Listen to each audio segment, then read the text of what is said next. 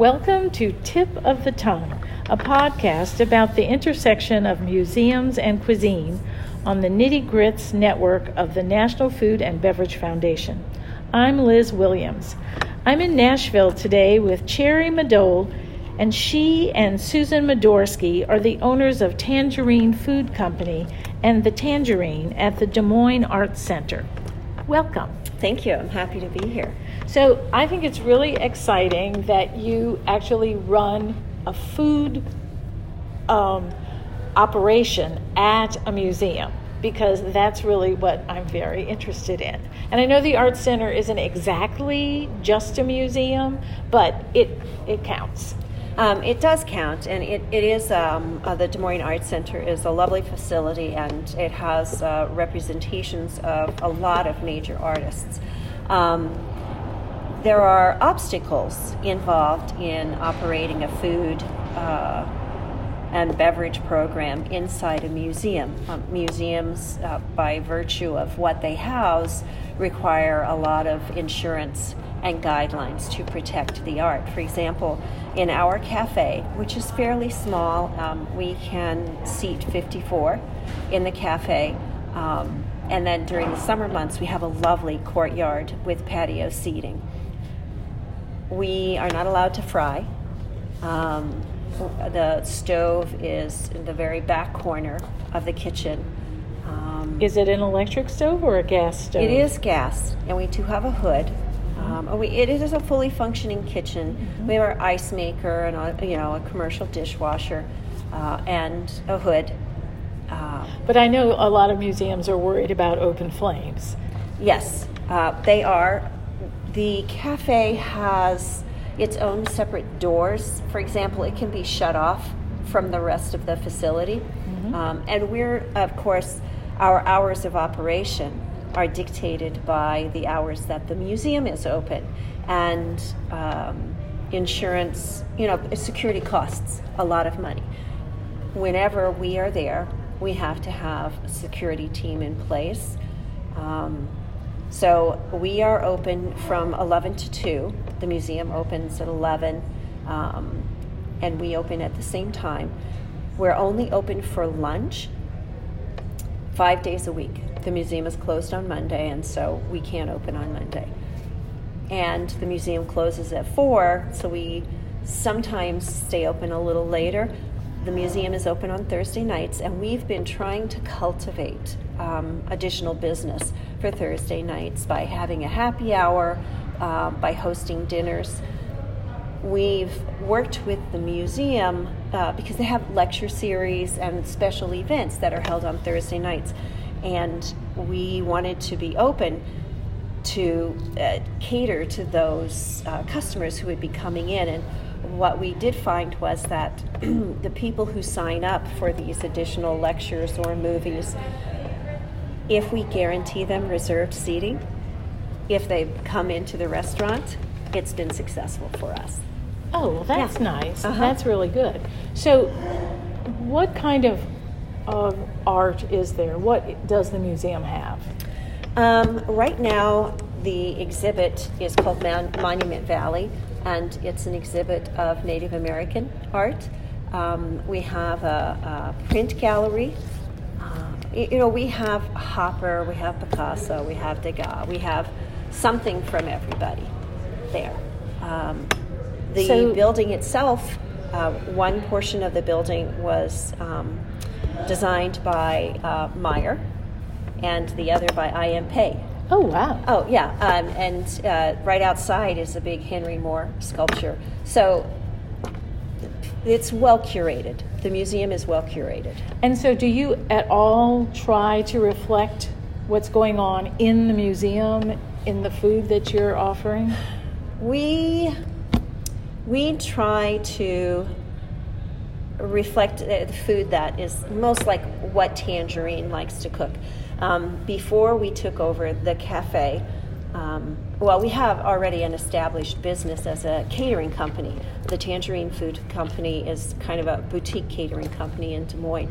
And our commercial kitchen is housed in a building called Mainframe Studios. Mm-hmm. Mainframe Studios was an old telephone company building. that housed their mainframe computers. And it sat empty for a number of years. A CenturyLink moved to a much bigger building, and a local family purchased the building. Um, and just honestly, almost as a gift to the community, turned it into a nonprofit. And the purpose of the nonprofit is to provide affordable studio space to artists of all disciplines. And they have been incredibly fortunate to attract some major artists from around the country to come into the building. And it's a nonprofit, it's not quite finished yet, but uh, several floors are finished. We hold the liquor license for the building and we operate um, and manage the venue. So if you were getting married or you wanted to have a party, you could come into the building and we would cater that and provide the food and beverage service for you. Um, we have a glass blower in the basement. We have woodworkers, um, metal fabricators. We have this amazing couple that uh, geologists, and they take rocks and make um, lamps and you know sinks or basins out of them. And now, um, Kim, that's it. Kim is the person who owns it with her husband. She is making wallpaper scarves and fabric with the pattern, like microscopic patterns of the rocks on it. But it is gorgeous. Can you eat yeah, in absolutely. anywhere in this facility? Anywhere in the building. We have when we have events that we cater, you can walk around the building with your, you know, with your drink, including with, red wine. Including red wine. Yeah. Um, we've got uh, artists from LA who moved there to be in this building. We've got storyboarders from Disney because Des Moines is a lot cheaper than other places in LA. Um, the food there changes. I mean, we have a lot more liberty um, to do anything that we want in that space, except when we're catering, and then of course we you cater to, you yes. and we do whatever you ask us to. Right. At the cafe. Um, it's important to us that the food is fresh. Mm-hmm. Um, it, would I say that we tie the menu in any way to the art? Not really. So, the curators, the director of the museum, the people who brought you in to the Des Moines Art Center mm-hmm. in order to have a cafe mm-hmm. didn't seem to consider the food experience a way to enhance the art in some way um, other than just feed your belly? I mean, they wanted uh, good food. Yes, I, am I'm, uh-huh. I'm not saying yeah. that it isn't good. Um, I would say that they, it is important to them that the people who come through the museum and then choose to stay and eat um, is a part of the experience that they wanted to create our goal there uh, is to elevate the museum going experience. Uh, and I'm sure you have been to museums where um, if you decide to get something to eat, it's like a cafeteria, right? You get a tray, you go through a line, you might pick up a prepackaged sandwich or something, or it's just one step above a vending machine. Well, I think that there's a real trend away from that in yes, museums. and I would say that that is true. But I think that there's also a trend in cafes in museums to reflect what's going on in the museum.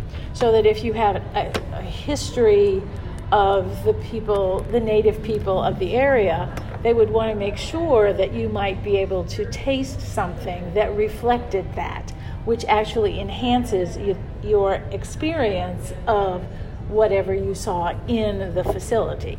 And that's what I'm asking you about, whether they're kind of there. Um, I don't think that. I would say that that is not something um, that we focus on. We do focus on local. Um, we are fortunate La Quercia uh, is there, and we offer their products in the cafe. Um, local breweries. We have local product. Maytag Dairy Farms mm-hmm. is also there, um, and we're very fortunate because they have a product, a fresh cheese that's only available commercially, and we were one of the first to be able to put that on our menu. Um, I don't know that, other than that, the Maytag family is very generous in supporting the Art Center. Uh, um, I don't know that we specifically try to tie any of the food to a specific art. Now, when there's a gallery opening, then we do. Oh, so Oh, tell me about that. Okay, so we also cater. Uh, I mean, the cafe is open every day, and the menu is set. It's seasonal, so it changes maybe four or five times a year. Mm-hmm. But But but, when there's don't an the opening- exhibits uh, change four or five times a year. well, the museum has uh, its regular. Uh, um, like a permanent art, collection. Permanent collection. The museum Uh-huh. has a permanent collection, and maybe six times a year, the um, they feature uh, a traveling exhibit. Um, we had queer abstraction before um, we had Monument Valley. So before that, the exhibit was um, art by uh, the queer community by you know by the queer community, featuring uh, things that were important to the queer community. Um, so we have a Day of the Dead event coming up, um, and that is an event that's open to the whole community, and we will tailor our offerings to that. Um, but that's a special event. On a day to day, our day to day operation, our goal is just to support the museum. Um, and we've been lucky because since we've been in the museum, the foot traffic has noticeably increased. Oh, Um, and I don't know how other museums do it. The way our contract with uh, the museum works is that they get a percentage of our revenue, and they're very happy that we're so there. so not only are they making money because you're there from what you make, Yes. but you're also bringing in more visitors, so they're making more money in that way too. Um, yes, they have shared with us that their foot traffic has increased, and the Des Moines Art Center is free to everyone. oh, it, it, so there's no admission. There is no admission fee. You can be a member, and there are perks to being a member, but anybody can come in. Um, and they have also let us know that the traffic through the gift shop has substantially increased since we've been there. Well, that's really wonderful. Um, that says is. something. So how long have you been there? Just a year, not Oh. even a year. And did they have someone before you, or did Yes. did you invent this? No, no, no. Um, it has been there for a long time, and there there was someone there before us, um, and I don't know why it wasn't successful. I I, I think that. I always, eh, you know, I don't because I don't want to say anything disparaging Sure, about um, other people in our profession. Um, And you weren't I think there. it's hard, and I, we weren't there. Um, there was a kind of energy that was missing. Mm-hmm. Um, I, one of the things that Tangerine does is that we offer a level of service, and I, and I honestly, I think when you're in a museum, you should expect an elevated service. I mean, it, um, you know, if you're in a kind of a dive museum, there are lots of different kinds of museums. Um, well, you have the, the Museum of the American Cocktail. Um, at that museum, one of the things I loved was just learning about crafting, like how co- the whole cocktail culture. Um, and I guess I wouldn't have wanted to go in and see a bunch of red solo cups, if you know what I mean. I mean, th- the stuff that, that is there is reflective of people who really cared about um, the cocktail culture, and it is a culture. I, um, just like you know, the arts, the cocktail and culinary, those are art fields. Yes, art- yeah. yes. Um, so the museum was, I think, suffering from a lack of. Um, I just don't know. An elevated. That what was there didn't match the persona that the museum was trying to cultivate. so Um, there was a disconnect. there was a disconnect. Um, and we've, you know, we're a good match because service is important to us. When the people come through and they've enjoyed themselves, we love that they come in and sit down and whether they eat or just get a glass of wine, to continue talking about what they've seen. Um, you know, in the courtyard, to sit amongst the sculpture with a reflecting pool, uh, and the, the trees and the lovely twinkle lights. And I know it probably doesn't sound like much, but it's inviting. And people sit there and talk and reflect. And even if they're not talking about the art, when you're in a museum, um, eh, you know, you're visually uh, you're digesting what you've seen, and it doesn't always manifest itself in a conversation, um, but it manifests itself in a feeling. Uh, so we love that people will come and sit and just have a continuation of the experience. And of course, people come in just to eat and then take off because you know you have an hour for lunch and you come in, you grab something, and off you go. We have uh, we have those people too. But when you do that, you become aware of what's going on in the museum, and then when you have more time, you may come back. Mm-hmm. So you're bringing people into the museum who might not have come because they Oh, absolutely. wouldn't have had time to just pop their nose into the museum. Mm-hmm. Yeah. So that probably helps them I too. think having um, something like a, a cafe or a bar in a museum can be a, um, can really enhance the museum experience. so do you have a, a full liquor license, or Yeah. do you? So you serve cocktails and all Um, that? we don't f- uh, for lunch, but for special events we do. okay. So at lunch. Uh, people don't like to drink very much during lunch. M- makes me very sad. in New Uh, Orleans, that isn't a problem. That probably is not. Uh, yes, when I was in New Orleans, I definitely uh, had some cocktails for lunch. Um, but we're we're just happy that people come in and eat, and I think you're right. Just walking through the museum to get to the cafe because we're at the back. Mhm. Um, it's nice. Yes. Yeah, it's It's nice. It's not a busy city street. Um, parking is free. you can park. Uh, big plus. Um, but I do think that as uh, a, a company that runs uh, a food establishment inside a museum, we have an obligation to support the museum, which we do, and also to enhance the museum going experience. So, do you do um, marketing for Tangerine um, in the Des Moines Arts Center separately, or is it pretty much the Des Moines Arts Center markets itself and simply mentions that there's a cafe?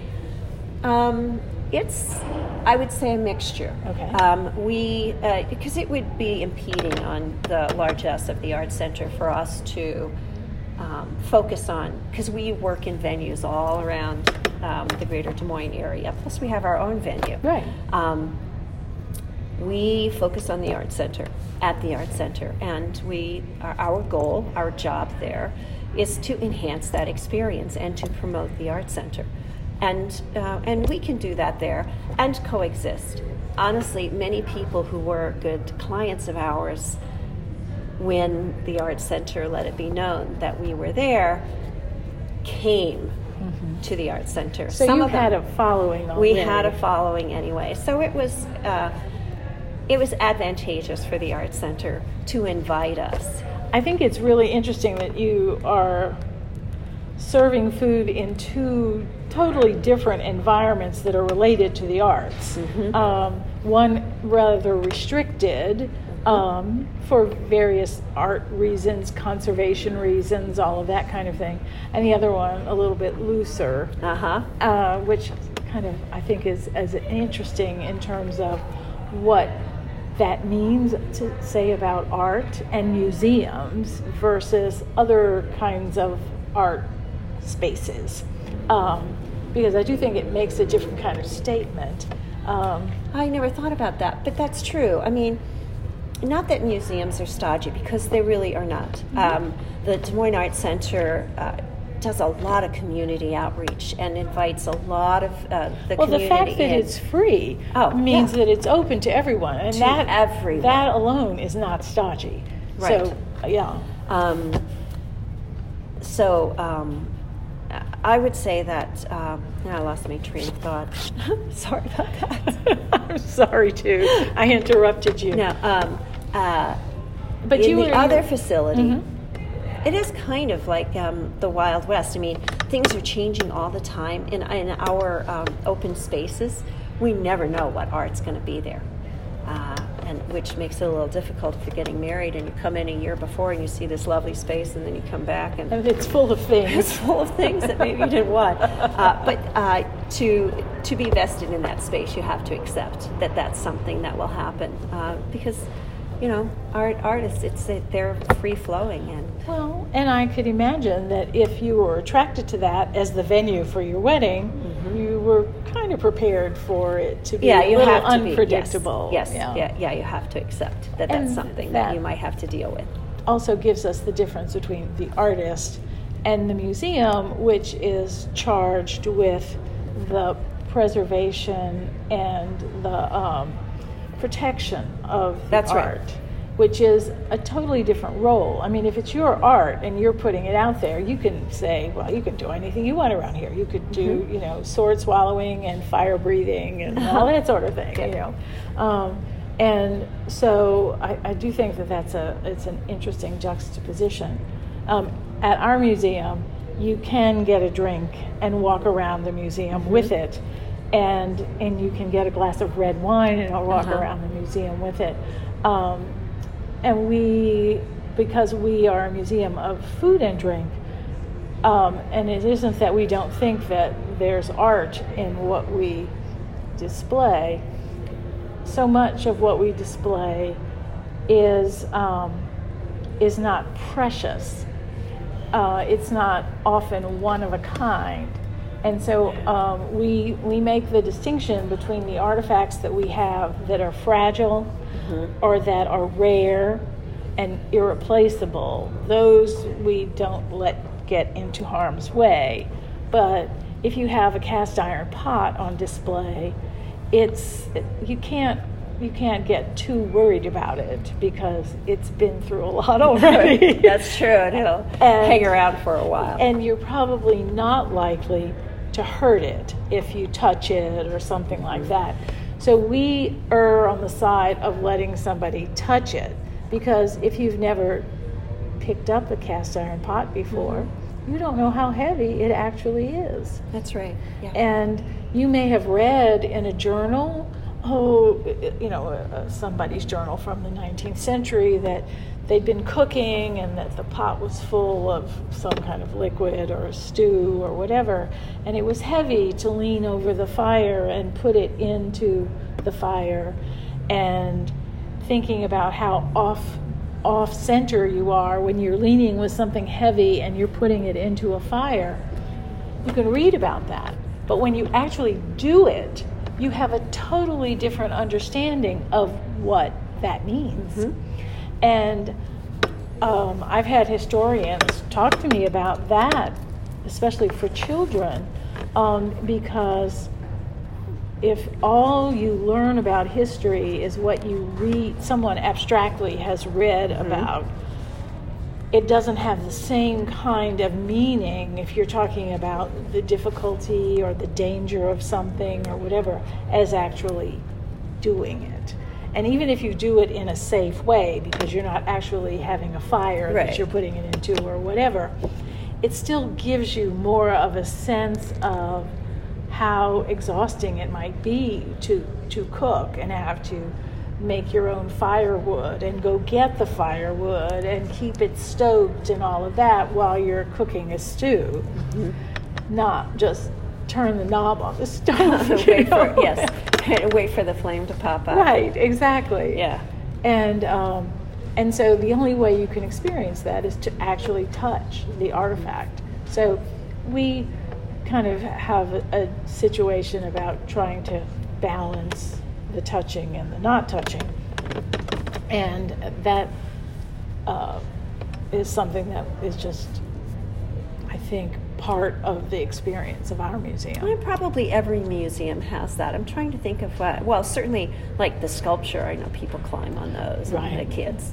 Yeah. Um, and sometimes there are things that they invite you to touch. Mm-hmm. They say please touch, and then of course there are other things that you you shouldn't touch. Yeah. Yes. Yeah. Well, they're irreplaceable. Right. Right. And the wear and tear is real, whereas right. the wear and tear on your cast iron pot is negligible. Yes, exactly. Yeah. So, um, I mean, those are the evaluations you're making constantly. Um, I, I just think um, that the museum is probably very fortunate to have an organization that is so respectful of what they are doing and that your respect for what you're doing and for your your patrons who are coming in to It's eat an there. honor, I would say, for anybody. It's uh, it's an honor to be invited to uh, go into an establishment that protects and preserves our, our artistic heritage. So when this happened, did you or did the museum think, okay, there's a trial period here that we want to give this a try, or did they, um, you know, have a Um, much longer term lease? Uh, what was Well, the, they did. You know, they would have been happy if we just signed on for 20 years, probably. um, we gave it. A, uh, we're giving it a trial period to see if it meshes because the bulk of our. I mean, a cafe that seats that's only open limited hours that Mm-hmm. seats 54. Um, has a limit Sure. to the amount of revenue that it can produce, Right. uh, whereas our catering company, their revenue stream is you know limitless depending Right. on what, how Right. much we put into it. and of Um, course, catering is so different because you know you're serving 100 people or 300 people or whatever, and you never know how many people Mm-hmm. That's will true. eat in the cafe yeah, on a given day. could be day. 21, could be 110, Mhm. Uh, depending on how many times the tables turn over. And um, so it, it's a different business Mm-hmm. uh, for us, and uh, there was a learning curve, I would say. Uh, but I think we have it figured out now, and and so we would invite anybody who's in the Greater Des Moines area to stop by the Art Center and have lunch. Oh, that sounds. It sounds like it would be a really, a really great experience, and the art center itself seems like it would also It's be a, a really, lovely um, museum. It's the perfect size. You can do it in two or three hours and see everything. And there's something literally from everybody. Every major artist is represented in that museum. It's even I'm surprised sometimes when I walk by and I'm like, oh, hey, Matisse. I, I didn't even didn't even know that was here. And do you feel that um, there's a, a turnover of, um, of of work where they take things out of storage and replace what's on the Mm-hmm. wall with something new? And Um, there are some of the permanent collection. Um, they they won't. I mean, the pieces that are the draw um, will always be there, uh, but they do. There's, I think this is probably true of all museums. They have a huge amount of artwork stored. Yeah, that they just uh, Mm-hmm. well, they out. just don't have room to put it all out. Yeah, I guess. Um, Well, the older they are, the more they've accumulated, and but that's part of the role of the museum is Mm-hmm. to have a place where this can be maintained, even if it can't all be on view at the same Yeah. time. So my understanding is that they've warehoused a substantial amount of art, uh-huh. and they do. We we walk by. Um, w- you know, we um, you have to be careful of like the floors, and so we have to load in through the loading dock, and it's a very restricted area that we can bring product through. Um, walk through and I'm like, wait, that wasn't there. uh, yeah, so th- they do in certain parts of the museum. They do change things. and do you have any art in the cafe at all? no, No. well, I mean, mean, you know, the- the food, the no, crease, and but I'm just thinking that there could be ceramics or there could be something that would be easily cleaned. Um, Richard Meier designed the cafe, Uh-huh. uh, and it's uh, he designed the tables. He Okay. designed the chairs. Okay, so the cafe is its own piece of art. and he designed a wall that is white. Yeah, um, and then the rest of it is glass. Right. So you yeah. don't really have so, wall um, space. like I said, in uh, we uh, don't get to decide what happens there. Um, so, uh, you know, the museum is really protective of the fact that Richard Meier um, designed those things, and uh, as far as I know, they're in, they're in no hurry to replace them. okay. Yeah, um, yeah. So the Richard Meier's that, was his concept when he designed it, and um, it's considered That's- that's yes, it's considered part of the yeah, Yes, uh-huh. yes. And, uh, and that's an obstacle when you're in a museum. That's right. That's an obstacle if, if you're going to have a business within a museum. That's an obstacle that you will be faced with. Um, the security, um, the insurance restrictions on what you can do if you you know open flame, grease, um, and the art. I mean, you can't mess with the art. No, you can't. You cannot mess with the art. Yeah. Yeah. So whatever you do has to be done within the confines and the restrictions of what you do. And you still can do a lot. Uh-huh. Um, yeah. It's like haiku. There are serious restrictions, but you can still make art within those restrictions. That's right. Yeah. That's it's absolutely like that. Uh-huh. Okay. Thank you so very much. No, thank you, Liz. This was great. And um, I want to thank you for listening. This has been Tip of the Tongue on the Nitty Grits podcast network of the National Food and Beverage Museum. You can find it at natfab.org. Thanks for listening.